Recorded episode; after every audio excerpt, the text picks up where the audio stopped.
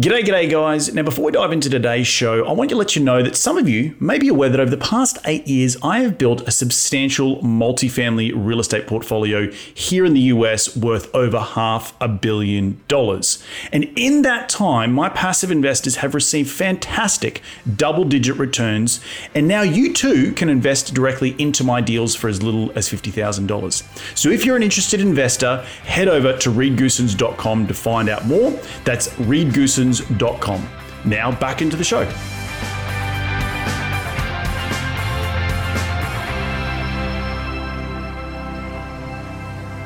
You know, how are you finding those discounted prices or, or, or opportunities where you could have a discounted price?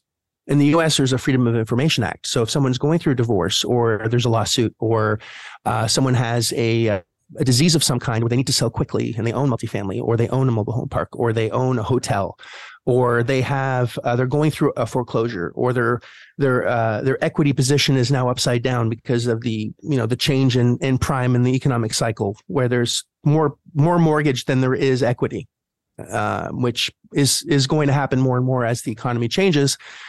Those are all that's all public information. Mm-hmm. so if you know where to look they're everywhere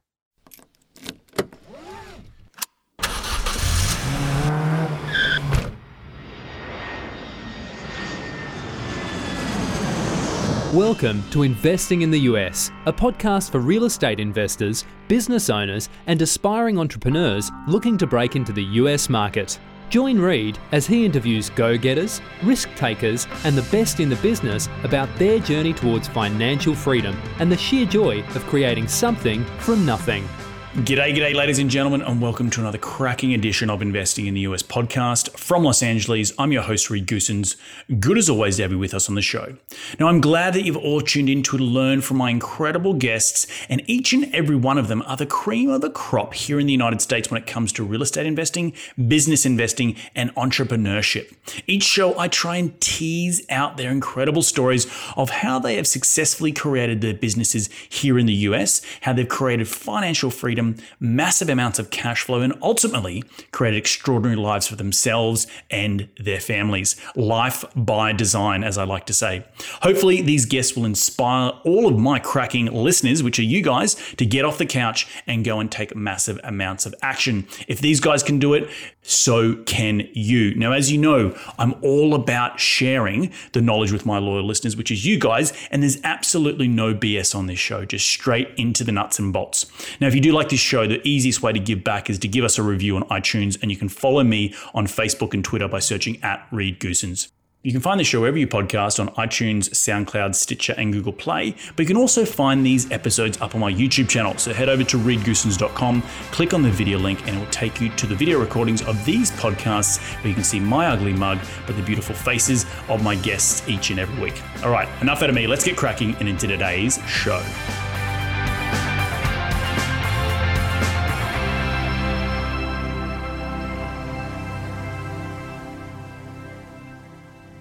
Today on the show, I have the pleasure of speaking with Marco Kozlowski. Marco is a boutique real estate investing mentor, author, and trainer. And for more than 22 years, he has been buying real estate, working his way up from single family homes to today owning more than 6,000 units across various asset classes, including multifamily, hospitality, mobile home parks.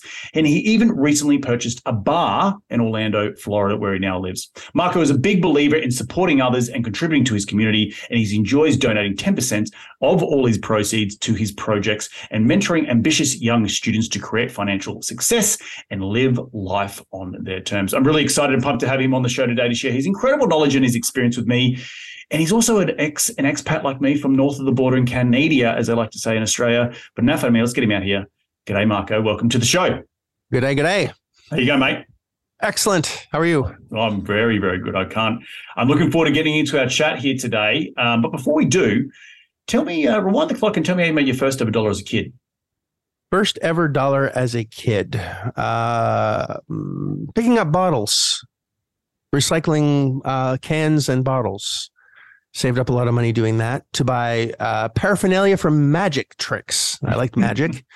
and then I started uh, doing magic shows because I was kind of a nerd, still am, and um, did magic shows and put routines together, did street magic uh, on, uh, in Montreal and also did magic shows for kids. Hmm. Uh, and uh, yeah, I was charging like five hundred dollars back in 1980. Wow, that's a lot. 19, back no, then. 1980. I was I was 12, so that would be 84. I was born in 72. So 80, yeah, 500 bucks back then I think was a lot. I look back and I'm like, I had business cards and everything. That's, and that, that is I- a lot. Yeah, and that was a lot of fun. So I learned how to entertain um, back then, which is a Hmm. skill set that um, is important. I think communication. Very 100%, important. I completely, I completely agree.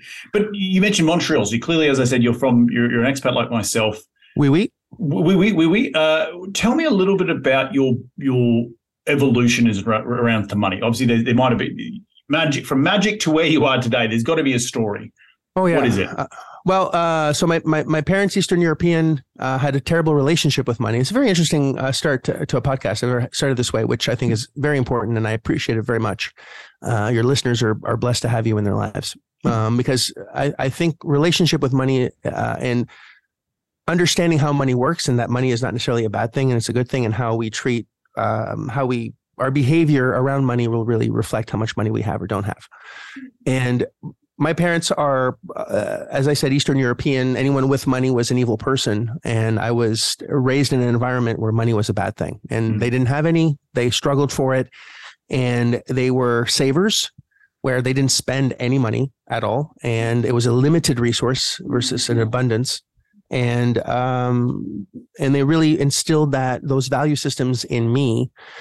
But I think the day where I um, I, I would I have a very interesting path, and I don't want to bore your listeners uh, at all. But I got married when I was 19. Uh, I was a concert pianist. My my path was uh, music.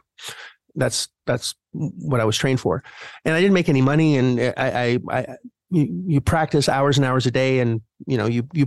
I was lucky to make maybe seven thousand dollars a year U.S. I'm Canadian, which is like nothing. Five thousand US, maybe same as Australian dollar.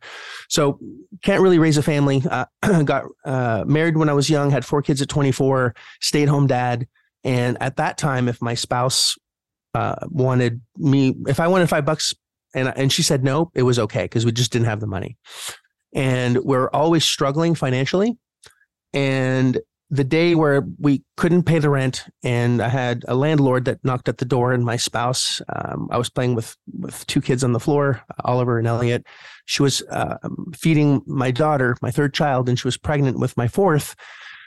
After a long day, um, the doorbell rang and per ritual, this, you know, we were always struggling to pay the rent, but we didn't have the money for the first time and she basically said, uh, "Hey, we're having some cash flow issues," and she dealt with the money. I never did.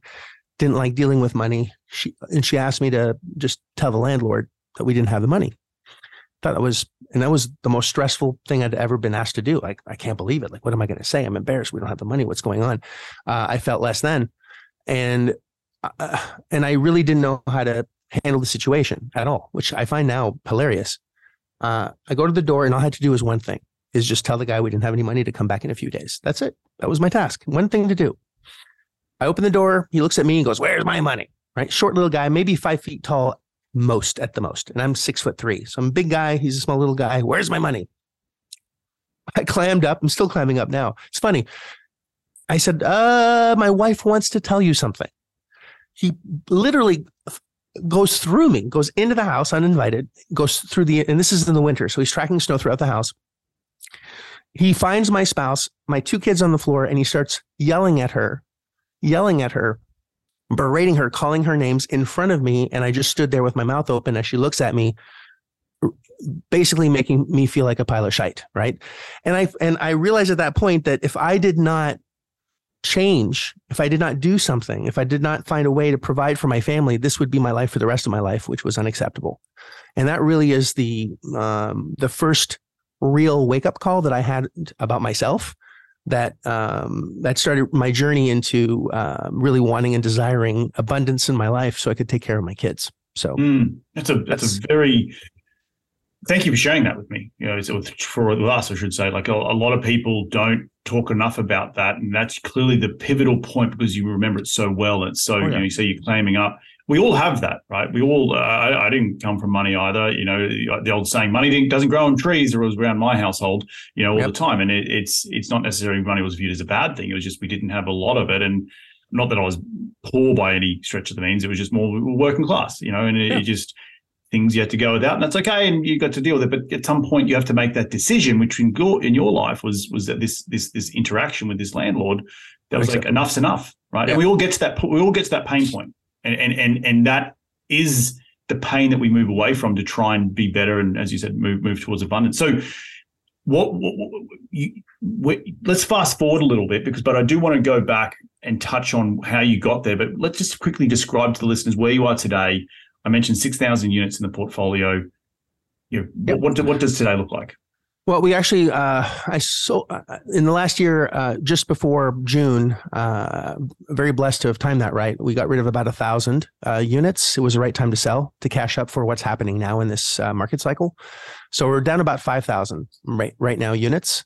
And so what I do now is I I I help humans. Well, first of all, my belief system is that every, I believe everyone should be wealthy through the service of others. Number one, mm-hmm. I, I believe it's your God given right to be wealthy through the service of others specifically. It has to come through service, not through wanting money by itself. It has to be a result of, of really serving others at the highest possible level. And what I mean by that is most when they're in the real estate business, as I was in the very beginning, it's all about the numbers, the money, how much am I going to pay for something, which obviously matters but I've uh, moved away from from that, which will be the result. But through how do I? What does my counterpart really need? And do I really want to buy anything, or do I want to buy the right thing? And uh, n- there are those that really uh, want to sell for as much as possible, and they don't care when they sell it, how they sell it. They want the price for the price. And there are those that are wanting to sell quickly in exchange for some equity. And those are the those are the humans that we're really trying to serve. So there are the retail buyers that are, you know, are okay with paying retail or over retail. And there uh, there's my tribe, which is really looking for someone that is going through what I call one of the five Ds, either through a business divorce or or divorce by themselves. There's a lot of partnerships dissolving, run their course. Uh, where there's something there's there's a situation where they just will just don't want to be in that situation anymore. And if someone needs to sell, there's uh, a, uh, the exchange for a quick sale is always going to be a discount, like like a pawn shop. Um, there's uh, you know those that are in high debt or have debt that are uh, that uh, that needs to uh, be gone or pay off debt. Lawsuits. 94% of lawsuits in the in the world are in the United States. and if someone is served with a lawsuit and let's say the property makes $100,000 a year. I, am talking multifamily, hotel, whatever uh, mm-hmm. the um, the asset class is. Uh, it makes $100,000 a year, and they got served with a lawsuit, and they can settle this lawsuit for 650, and they need the money quickly. Uh, the 650 that to settle the lawsuit, which potentially could be years of pain in the ass and millions in in, I guess, in debt in the future. The 650 is is is a much better um, I guess avenue to go into. So we can we can serve the humans that need to sell quickly uh, by giving them money quickly, and our resource for cash is asset based lending. So it's something that really didn't exist too much back when I started, and through a lot of transactions and building a community of people that are tapping into money, because as you know, the more you use money, the more is available. It's mm-hmm. just how it works. And the concept is pretty simple in, in that if you have an asset that is worth, let's say, a million dollars, you can get $700,000 from the asset based lender at a fairly reasonable interest rate, six to 8%. It's not based on prime. It's just, it's private institutions or uh, private equity funds or private individuals have a whole network of these people or these institutions or these um, uh, entities where they lend out 700 uh, on a million dollar asset that spins off $100,000 a year. If you're, if, if the debt service, it, let's say at 7%, uh, is uh, seven thousand seven percent at seven hundred thousand is forty nine thousand dollars uh, in interest only debt service. It's just interest only. There's no amortization on this, and it's perpetual. So your debt service is forty nine thousand. You're making a hundred thousand. So your net after debt service is fifty one. Now you miss two payments for whatever reason. The lender takes back the the asset and it doesn't affect your credit because your credit doesn't matter.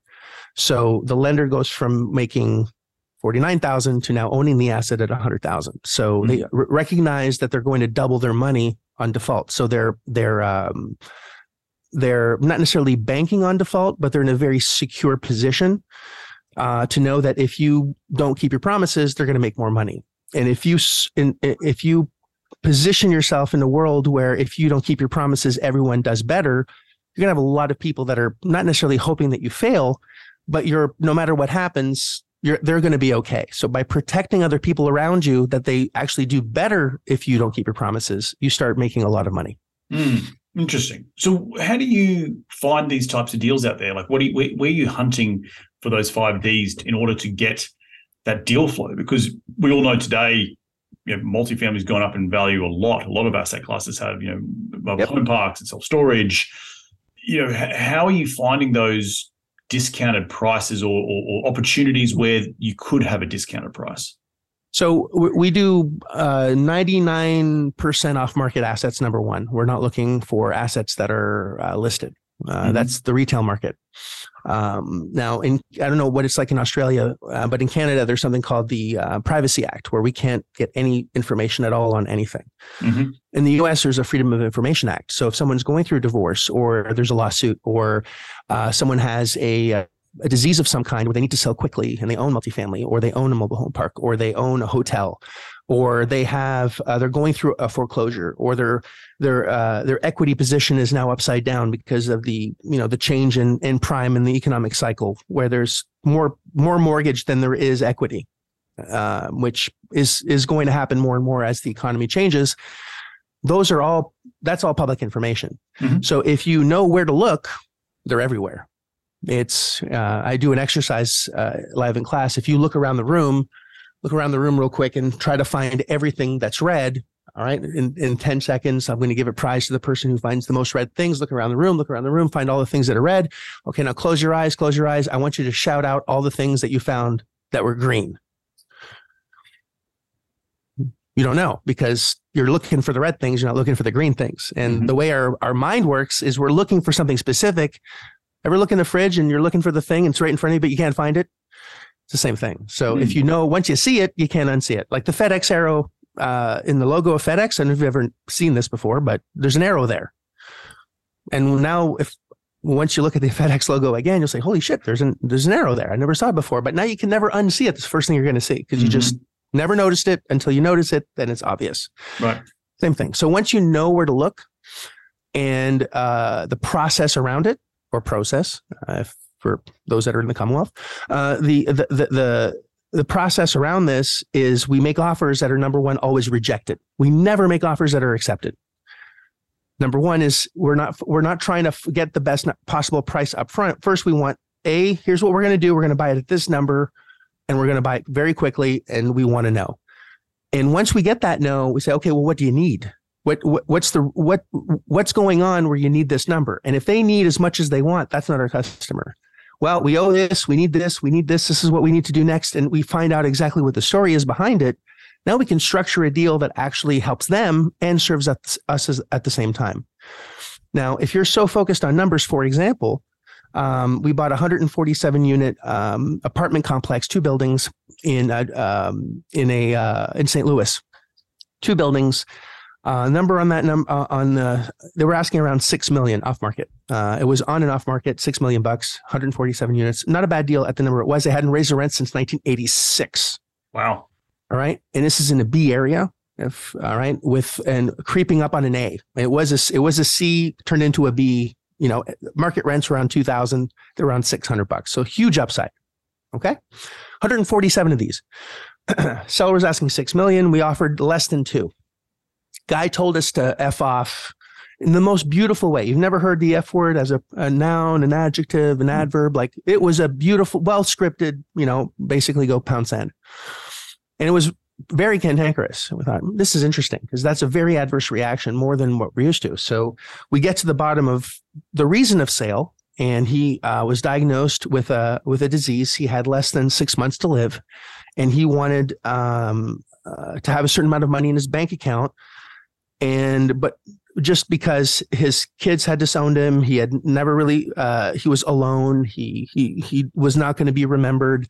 And he said all these things, and being remembered is something that uh, I found interesting. So we had a conversation around that.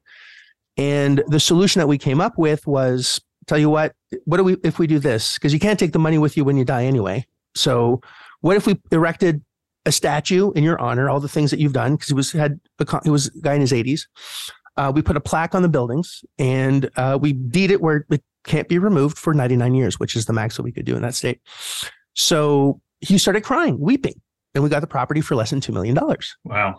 Because it wasn't the number that was important to him. It was the, the act of being remembered that was. So, and this is, you know, a $20 million asset once optimized. So it's, it, you know, that's a monster deal. Uh, how often not, those deals, how often those deals coming around? Uh, often? Uh, at least once a month. Really? Yeah. Yeah. And so, what's a uh, team look like who's hunting those types of things? Because I could imagine you'd have a pretty big bandwidth of. No, no, no team, no man. Uh, it's we, we keep it small and keep it all, man. It's uh, they're very specific individuals that have. So let me let me say it this way: if you have a conversation with a real estate agent that is well connected in in in in the environment, and say, listen, if someone needs to sell quickly, we have access to up to thirty three million bucks we can close within 10 days of all the checks and balances being done. So that's pretty quick, right? We don't have to do we don't have to do a money raise. The money's available right now. So find a deal where someone needs to sell quickly. Let's take a look at it. We'll run the quick numbers. We'll go through the process. It closes, you get paid. So we call those golden retrievers and and to be kind, right? It's and we and someone that has access to deals then will be hunting on your behalf. You don't have to pay someone to do it. You just have to incentivize the right people on the ground to do that. Mm. And again, once they bring that deal, no matter what the numbers look like, we're still going to negotiate based on not necessarily the numbers, but what the seller's actual needs are. And if there's a mortgage and they need $200,000 to walk away and they can hold the balance on paper, whatever the, the structure is at that point, it's very easy to do because if you get what you need, you'll sell it. Mm. Now, if someone wants something and they want as much money as possible, and there's a lot of syndicators that have overpaid for things because they just want to, I'm competing. I have to buy it for more. I have to do this. Now you have a money raise. Now you have a different problem, which is if there is a bump or there's not the appreciation or the, there is your, your refi was, your exit strategy was a refi, but now prime is at nine. How the hell are you going to get out of it? Mm if you're buying a, you know a five cap optimizing it okay and suddenly it becomes a seven cap but money costs nine you can't. And then if your investors are expecting an exit during a certain period of time you have a whole other problem. Mm-hmm. and we're actually picking up quite a few of these assets that were syndications that were where investors were promised a certain return. And now the investors are upset with the uh, you know with um, the sponsors not because the sponsors ne- didn't necessarily do anything wrong but they just can't exit and they expected an exit. So it's it's fun to have that conversation um, to really save the whole process, step into a great loan because loans that were originated back in 1819 under 4%, no way are getting that loan now. Mm. So leave the loan in place, create a structure for the investors to be happy give some money to the sponsors so they go and then you you fix the problem. And um, again there's a skill set around that and I, I, don't i don't know how advanced your uh, your listenership is or you as a listener if you're even understanding what i'm saying. But from a from a very simple level we find people that are in trouble we give them what they need and we get wealthy doing it. Mm-hmm. that's it for those of you who are interested in staying up to date with all the latest happenings in my business or to learn more about passively investing directly into my multifamily value add deals, then head over to reedgoossens.com and sign up for my monthly newsletter. By signing up, you'll automatically be notified about my new up and coming investment opportunities. You'll be able to stay up to date with all the latest real estate news here in the United States and much, much more. So head over to reedgoossens.com and sign up today. Now, back into the show. Well, it's it's it's interesting you mentioned the the taking over the loan because in that scenario, if you can take over the loan, pay off the investors, and give some money to the GP, then why would they just sell it on the market? Most and, people don't know how to take take over the loan because they think the loan has to be wiped out. Gotcha. That's the difference. So let's let's let's talk about that then. Yeah. So if you're selling a property, generally you want the loan to be paid off, correct? Mm-hmm. Yep. Right. And if that has a 30 year amortization, you've had it for seven years, it's a 25 year mortgage. The first seven years of a loan is all mostly interest, right? If you look at how amortization schedule works, the banks created it that way. It's their own economy. If you think about it, you pay all the interest up front. And that way, when you sell the property, because most properties sell within seven years, right? Five to seven years. Most people move within five to seven years or sell. Within that seven year cycle, you've paid down very little principal. So now they're going to reissue a loan to the next buyer for a larger amount of principal. So it makes sense because you're actually lending out more money because you're in the business of lending out money. So, however, if you don't pay off the loan, now the loan is being chewed down very, very quickly. There's, if you look at the three trimesters of a loan, the first is all interest, then it's about 50 50 for the next trimester, the next third, and the last third is all principal, very little interest, just gets paid off very quickly. So, we're seeing loans that are halfway through maturity that are in the 50 50 stage, but you have a very low payment right? Because of the low interest rate, all that pay, all that interest has already been paid out, most of it. And now we're just continuing to pay off the loan over time, taking over the debt through there's a lot of different ways of doing it. I could be here for 3 days going over the 39 different mechanisms or instruments that we can use to do that. Like I said, I was Canadian, I'm was Canadian, I'm still am Canadian, I haven't died yet. So I am Canadian and I didn't have any money, I didn't have access to banks, I didn't have any US credit and I had to find ways of uh, leaving existing debt in place, good, cheap debt, and finding mechanisms to take care of people so I could step into the, the property, take care of people, and still build the wealth at the same time. Mm-hmm. And what I love about debt, and I, I, don't know if you've ever had this conversation with, um, uh, or if you as a listener have had this conversation yet, but if we take a look at a property back in 1970, let's talk about debt for a second. And the average single family in 1970 was uh, uh, $22,000. Okay. 22 grand average across the United States, single family, $22,000. Okay. You rented, you bought that property for the right price. All right. Right price, let's call it you you bought it for $15,000 and you got an asset-based lender to lend you the money for $15,000 and you had a tenant that was paying the mortgage and you know you're making a little bit at the same time $15,000 all right let's fast forward to today that same property now is worth well over 650 but the debt you haven't paid it off, it's interest only, is still $15,000. Is that debt significant? It was significant then. It's 70% of whatever the value was back then. But now, because of inflation, right? What's happened to the value of that debt? $15,000 on 650, is that significant? No. It's nothing, right? The payments are the same no matter what. And have the rents gone up over time? The rents have right. gone up but the debt service has stayed the same. So inflation crushes debt. Mm-hmm. Let that sink in. Inflation crushes debt. So if you have an older debt at lower interest rate, inflation is slowly crushing that debt and slowly paying that, that thing off. And your equity position is building and building and building. That payment never changes. If you have a, you know, a, a loan that originates and is not a, you know, adjustable rate mortgage, an ARM, if it's just a fixed rate gets paid off, which doesn't exist in Canada, by the way. I don't know if it does in Australia or not. We have to go back every five years to renew mortgages. But in the US, you know, it's beautiful. It's you, you originate it, it gets paid off over whatever time and cycle that you um, you agree with with the bank. So now you can take over this asset where the interest has already been paid on a, a building that you can depreciate that gets paid off over time where your wealth is building and you know tenants do they expect rents to go up of course. Well, you don't want to disappoint them. So rents go up, debt goes down, equity builds. Bob's your uncle. Love it. Love it. Absolutely love it. So what are you what are you thinking today with the and excuse my, my little girl in the background. Uh, what are you thinking today in terms of where we're headed in interest rates and the, the environment from a macro point of view, given how much froth has been in the commercial multifamily world? You mentioned six, seven, eight percent interest rates. Do you think we're going back down? Do you think the Fed's going to reverse? What are, what are, what are, what are your thoughts? What's crystal ball? I, I, I honestly, uh, the only way the U.S. is going to get out of the debt that they're in is by creating mass inflation. Number one, uh, if you if you if the, every single entity, I'm talking person or business, paid 100 percent of their earnings to tax to, to the IRS, we still wouldn't even uh, have scratched the surface in 30 years of paying that. So if you look at the amount of the debt and how much revenue is necessary to chew that down, it's terrifying, terrifying.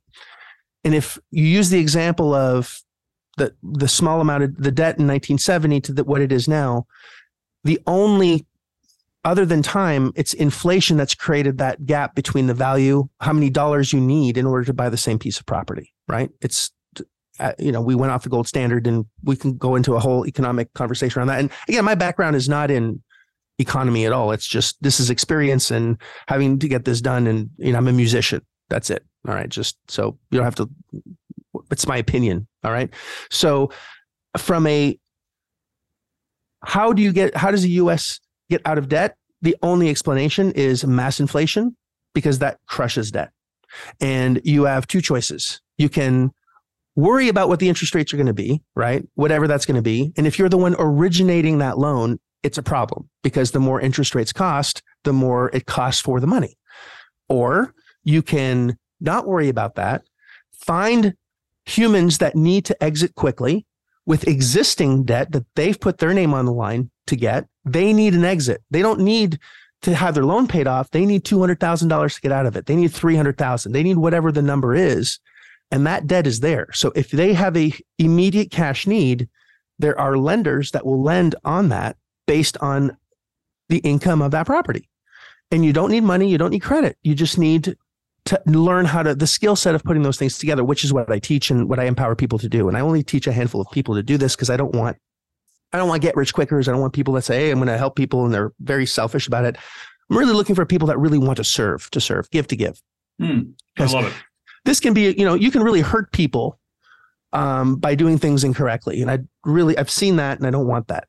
Mm. I, I'm, I'm really looking for a human being that is obviously wanting to take care of their family, but also has a desire to really help other human beings by having access to as much money as necessary to take care of that human being at the same time build their wealth and optimize the property to what it should be. So if you're in trouble and there's a little bit of juice for the person that's helping you, let's go.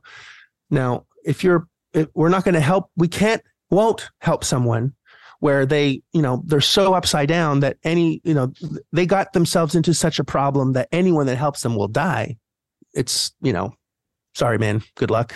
Learn your lesson like all of us had to at one point. Right. But in most cases, there's something that can be done. So to answer your question as truthfully as I can, I don't know. My, my crystal ball broke back in the 1980s. I have no idea what the future is going to be, right?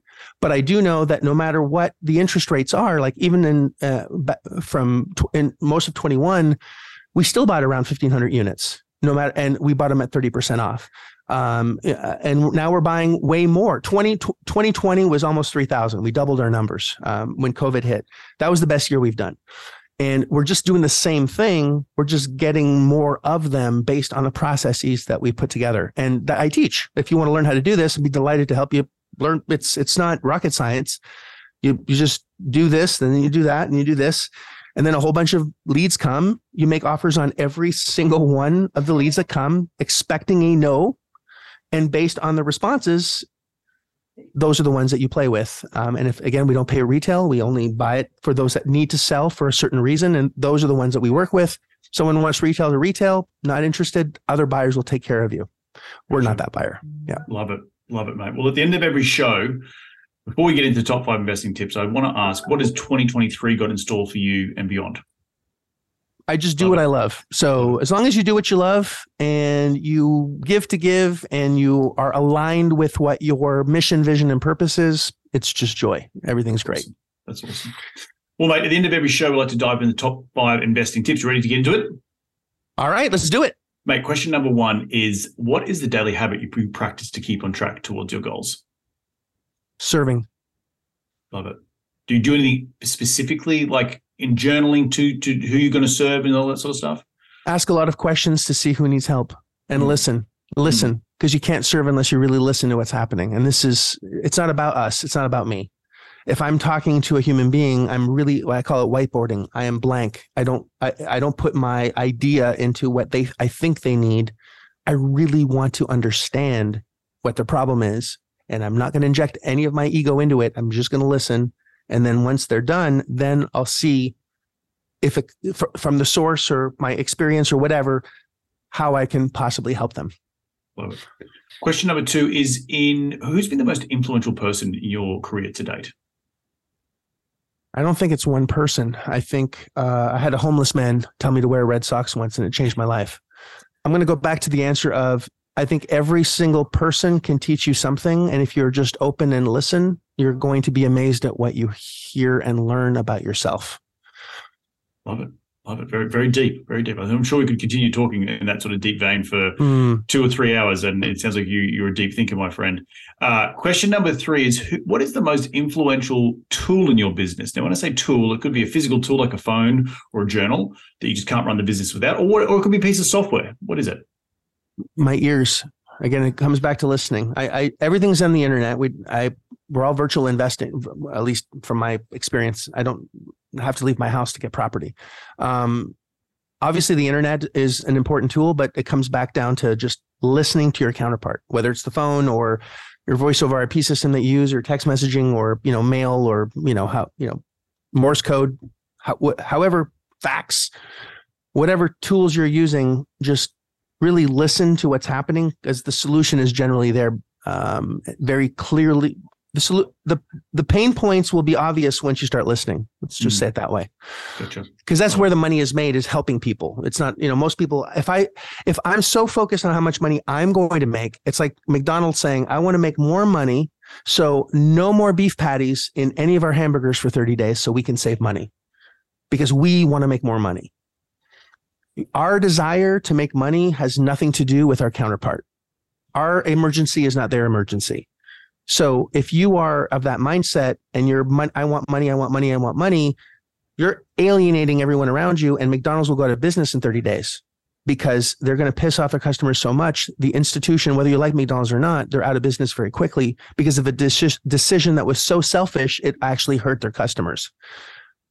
And that's, I see that happen constantly of people that first get into the real estate business or even in, been at it for a while you start getting hungry and making decisions that are not necessarily best for the team or the tribe. They're they're doing something because of their hunger, and that's a recipe of death. Mm. Very, very, very deep. I love it. Question number four is in one sentence. What's been the biggest failure you've experienced in your life, and what did you learn from that failure? Myself, hmm. and I learn every day from it. And uh, I have I, I have a, a license to make mistakes so if you are okay with screwing things up, just learn from every and don't every day just do one thing better. Don't try to do everything better because it's impossible. We're human beings. We're generally not able to do more than one thing at once, other than women who are very good at multitasking. But I'm a guy and I can't even do one thing that well. All right. One thing, pick one thing that you're going to do better today, and just that's it. And then if you didn't do it better, then do it better the next day. And then once that's better, pick the next thing. And if you just do one little thing every day and you get better at just every two days, one thing, that's 180 things that you got better at in this year. That's a lot of things. That's awesome. That's awesome. Last question is people, where can people reach you to continue the conversation a little bit in your sphere? They want to learn some more of your tricks about how you're finding these off market deals, about how you're negotiating. Where do they go? Uh, you can send an email directly to marco at marcokozlowski.com or a podcast that we're actually going to have you on as well, which is big fat real estate checks.com. That's big fat real estate checks, not chicks. It's a completely different podcast. big fat real estate checks on any podcast that you, uh, that you listen to. Love it. Love it, my friend. Well, look, I just want to reflect of some of the awesome things that I took away from today's show. I think the, the, the one number one thing was inflation crushes debt. I think that's the yes. number one thing that I've took taken away from this, today's show in and around that, the longer high inflation is around on fixed rate principle, it will crush the debt over time and it will become yes. your friend, right? Yes, and you can take over that debt if you learn how on and ride inflation, uh, ride inflation like a wave and surf it versus having to be crushed by it. Because if right. you're surfing inflation, it's a lot more fun than what most are going to be, which is crushed by it. It's like you surf, you understand that analogy very mm-hmm, well. Mm-hmm. And the other thing I took away is our emergency is not their emergency in terms of talking on a human to human level. And I think that's so very, very much important as a leaders of companies, as investors, as raising you know money from people Everything. in terms of interacting with uh, property managements or GCs or whatever the, the hell it is. It's all we're all in the people business, and yes. we have all got people to answer to, and and you know hearing someone's emergency and your emergency is not necessarily someone else's. So taking that self awareness into a conversation is really, really important. Um, I really enjoyed our conversation today. Did I leave anything out in that little summary? Uh, no. I'm, awesome. Awesome stuff. Well, I appreciate you very much. I, I, appreciate you too. And I look, thank you so much for jumping on today's show. Enjoy the rest of your week and we'll catch up very, very soon. Appreciate you, mate. Take care.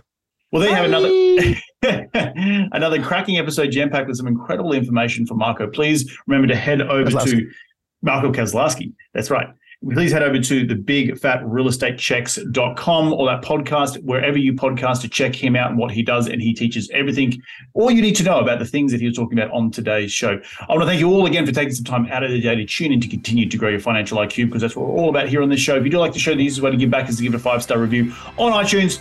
And we're going to do it all again next week. So remember, be bold, be brave, and go give life a crack.